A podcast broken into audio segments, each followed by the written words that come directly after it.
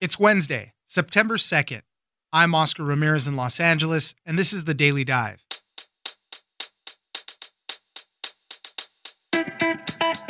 California is facing a backlash for its tiered system for reopening businesses during the pandemic.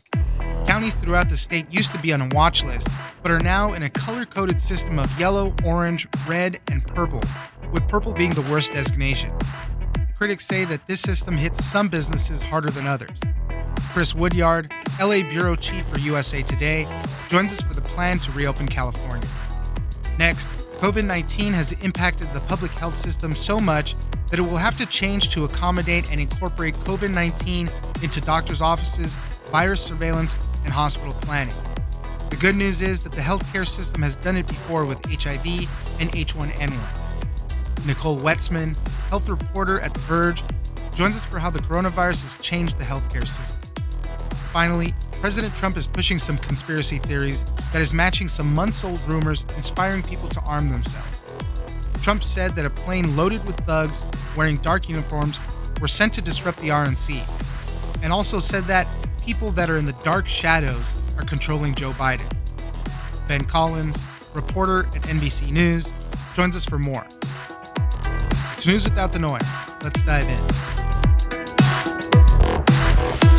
These are the guidelines, these color-coded county guidelines that we're putting forward to get us through this flu season, to prepare for the upcoming flu season, this twindemic as sorts, as we deal with flu and we deal with COVID-19, to work through the next few months. Joining us now is Chris Woodyard, Los Angeles Bureau Chief for USA Today. Thanks for joining us, Chris.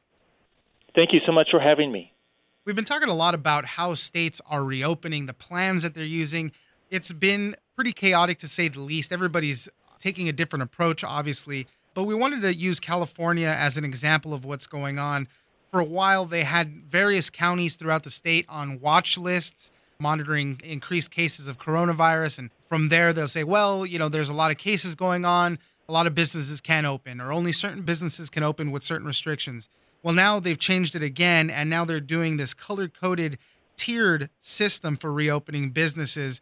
You're either purple, red, orange, or yellow based on the risk level there. But they're getting a lot of backlash for it. There's a lot of people that say, hey, my business can still operate properly under certain guidelines, but you're not letting us. It's kind of a mess. So, Chris, help us walk through what this new tiered system looks like. Just as you pointed out, it's four colors, and basically all the populous areas of the state are right now in the purple, in the most hazardous, most shut down state still. There's a few areas that are being able and allowed to open up a little bit more, but not that many. So you have these four different categories of what's allowed to open under these conditions. And then you also have these classifications by type of business. So, you know, gyms remain closed, theme parks remain closed, but restaurants are beginning to open a little bit more, and with every time they move up in the system, they get to open up, you know, a few more seats indoors. So it's a real hodgepodge.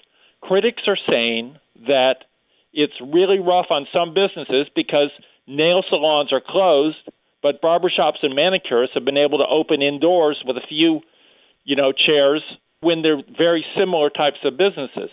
One San Diego County supervisor says Legoland is closed, but SeaWorld is able to open because it's being classified as a zoo.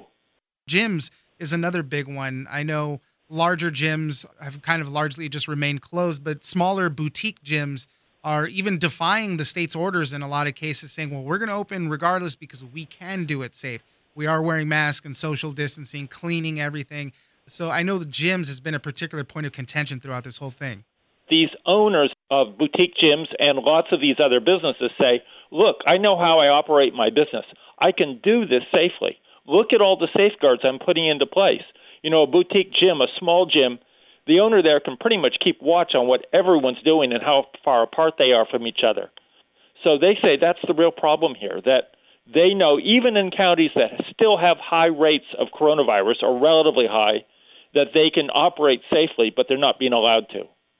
What does it take for a county to get into a lower tier and then be able to reopen more businesses? So they say that the requirement is that a county has to keep its numbers improving for like 21 days before they can move into the next tier. If they show deterioration over those 21 days, they still have to stay in that tier. 21 days is a long time if you own a business. If you've been a salon owner or someone that has a nail shop, 21 days is a long time to have to stay closed when you see other types of businesses opening. So that's been another sore point for them.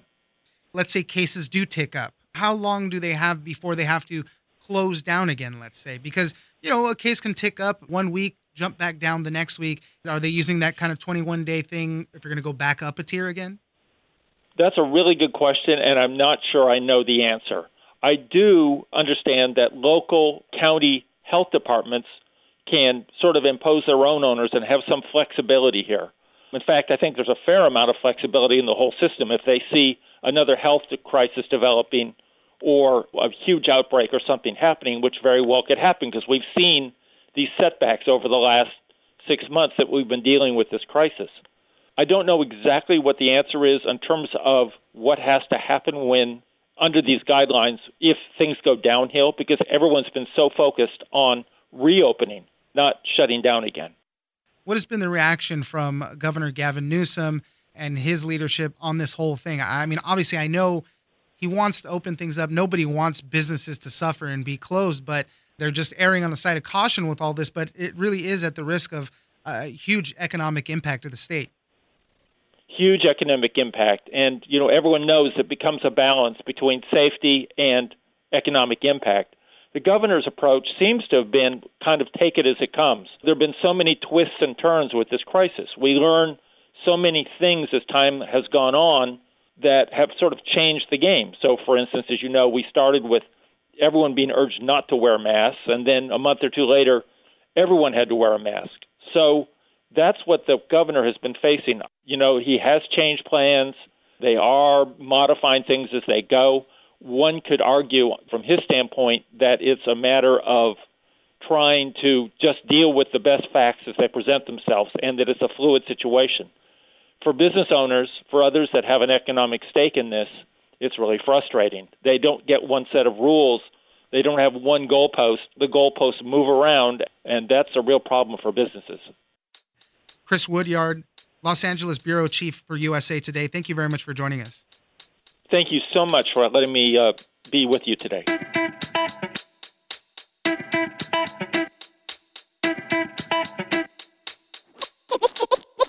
So if we think about kind of the baseline level of respiratory disease that we expect to see each year, we're now kind of layering another infection on top of that. So it sort of raises what that baseline level of disease looks like. Joining us now is Nicole Wetsman, health reporter at The Verge. Thanks for joining us, Nicole. Thanks for having me. I wanted to talk about how coronavirus is changing the healthcare system. Right now, we don't know the timeline on what's going to happen, but they're thinking that this is going to eventually become part of baseline testing and diagnostics when you go to the doctor.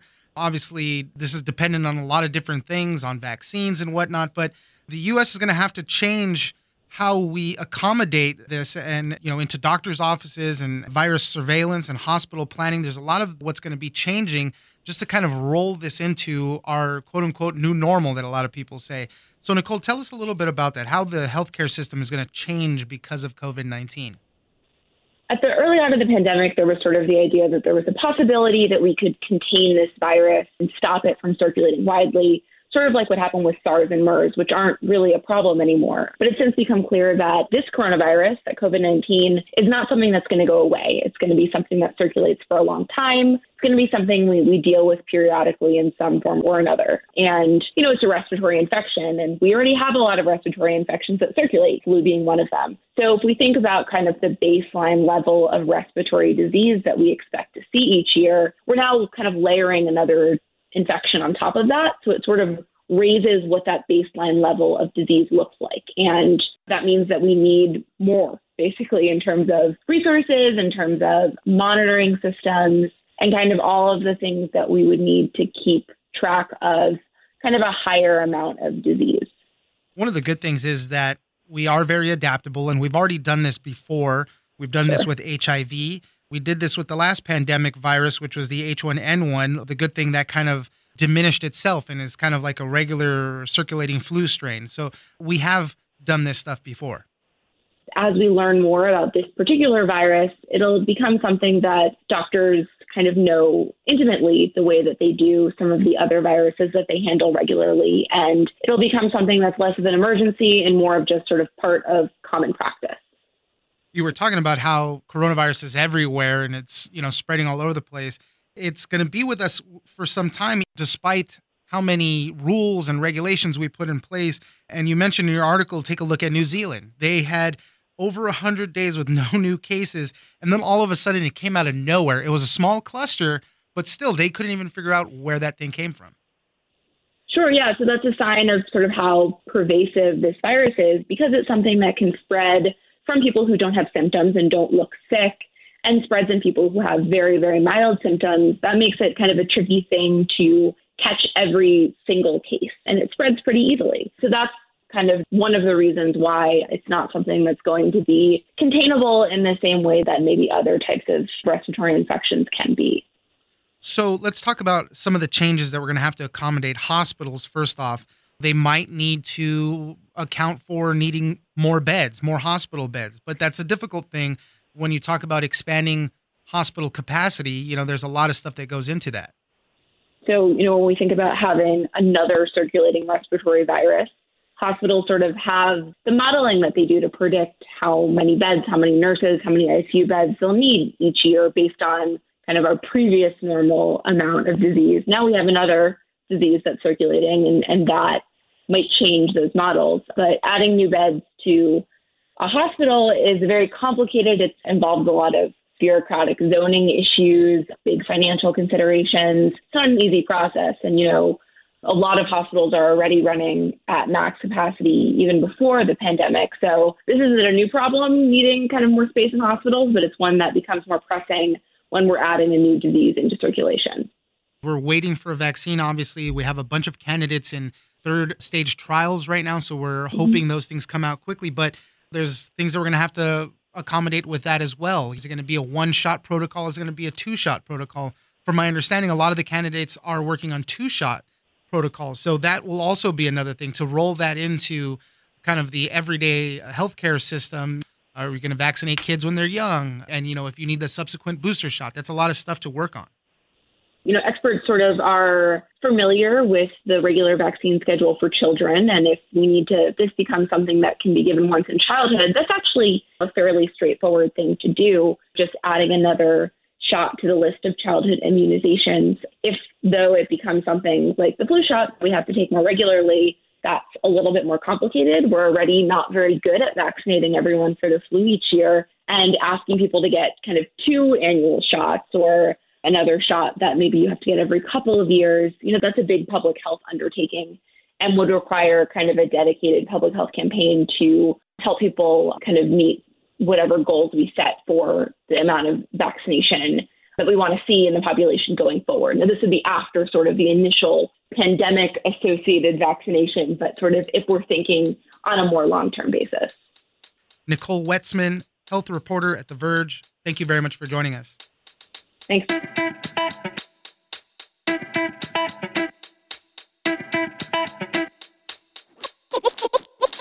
I don't even like to mention Biden because he's not controlling anything. Who do you think is pulling Biden's strings? Is it former Obama officials? People that you've never heard of. People that are in the dark shadows, people that... Oh, what does that mean? That sounds like conspiracy theory, dark shadows. No, it's people that you haven't heard of. Joining us now is Ben Collins, reporter for NBC News covering disinformation and the internet. Thanks for joining us, Ben. Thanks for having me. I wanted to talk about something that the president said. He did an interview with Fox News host Laura Ingraham. She asked him a question, you know, who do you think is controlling Joe Biden? Who do you think is giving him money, things like that. And then he started going off into this kind of conspiracy theory thing, saying there was these thugs coming in planes, wearing all black uniforms to the RNC to come and cause mayhem. And then he started going off on these people in the dark shadows that are controlling Joe Biden. Some of this stuff kind of mirrors things that we've seen on the internet a few months ago. But, you know, he was being very vague, intentionally vague, I think, when he was responding about this. So, Ben, walk us through some of this. What are we hearing from this? So he started talking about people on the streets that are controlling the streets. That's his words. And he said that there was a group of people that apparently boarded some plane to the RNC, to Washington, D.C. He said it was this weekend, which would be after the RNC, but that doesn't really matter. The timing is probably the least weird part of this whole story. This mirrors almost identically, especially his wording, the people clad in black and geared up, almost identically this Facebook post from a man in Idaho from June 1st, so 3 months ago to the day, about this guy said, a dozen people got on this plane from Boise to Seattle. They were dressed head to toe in black. And he said, be ready, be armed, because he believes that they were Antifa. He said one of them had an Antifa America tattoo on his arm, which is kind of hard to believe. Obviously, that never transpired. Antifa did not do any property damage or anything like that in Boise. However, these rumors that sort of made their way through Facebook and up the chain, using in part some white supremacist militia groups, I would assume found their way through these information channels and eventually to the president. It got so bad that the sheriff in one of those towns had to release a statement saying that this is a viral rumor, that it's false information. You don't have to show up armed and ready to attack or fight people, you know. A couple of these posts, there were thousands of these posts on Facebook, and they went extremely viral in private Facebook groups in Idaho with people saying, you know, you got to be ready to protect your house, to protect your property. A couple of them implicated the Piatt County Sheriff's Office, which is the jurisdiction that would have dealt with this. And they said that, you know, they confirmed it. In Piatt County, it was like, no, we didn't. This is completely false. We have never heard anything about this plane's full of Antifa thing.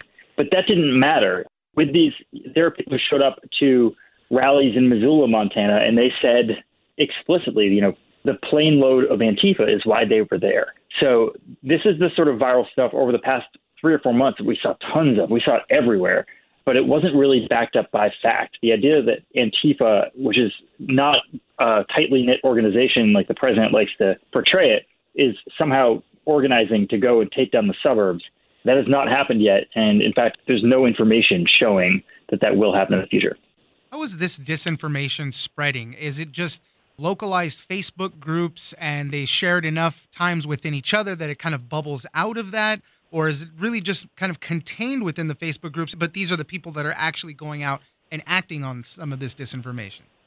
People are acting on this. People are showing up to like town halls to protect them all across the country. 3 months ago, when this was really going viral across the United States, we did a story kind of zoomed into this town in Oregon in Klamath Falls where they were told that Antifa was going to come to the center of town and just start breaking stuff up. So a bunch of armed people came together and they started really being extremely aggressive with these Black Lives Matter protesters across the street, just a handful of them. And when they went away, you know, at the end of the night, when Antifa did not show up because they were never going to show up, they kind of declared victory. They said, look, we chased them off. They never came in their buses and their planes.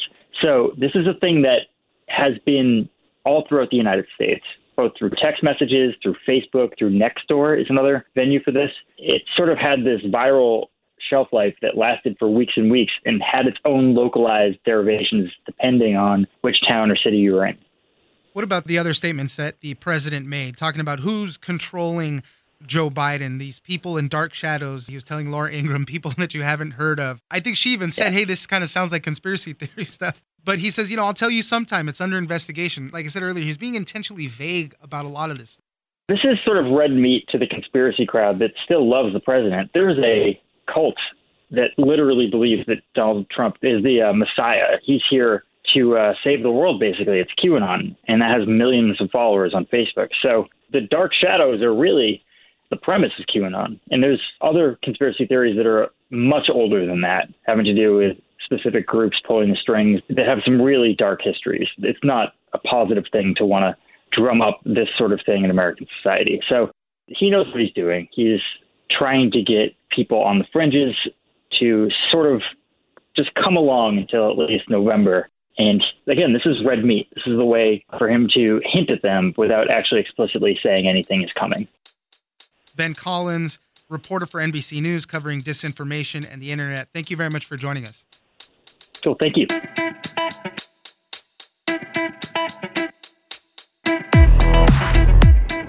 That's it for today. Join us on social media at Daily Dive Pod on both Twitter and Instagram. Leave us a comment, give us a rating, and tell us the stories that you're interested in.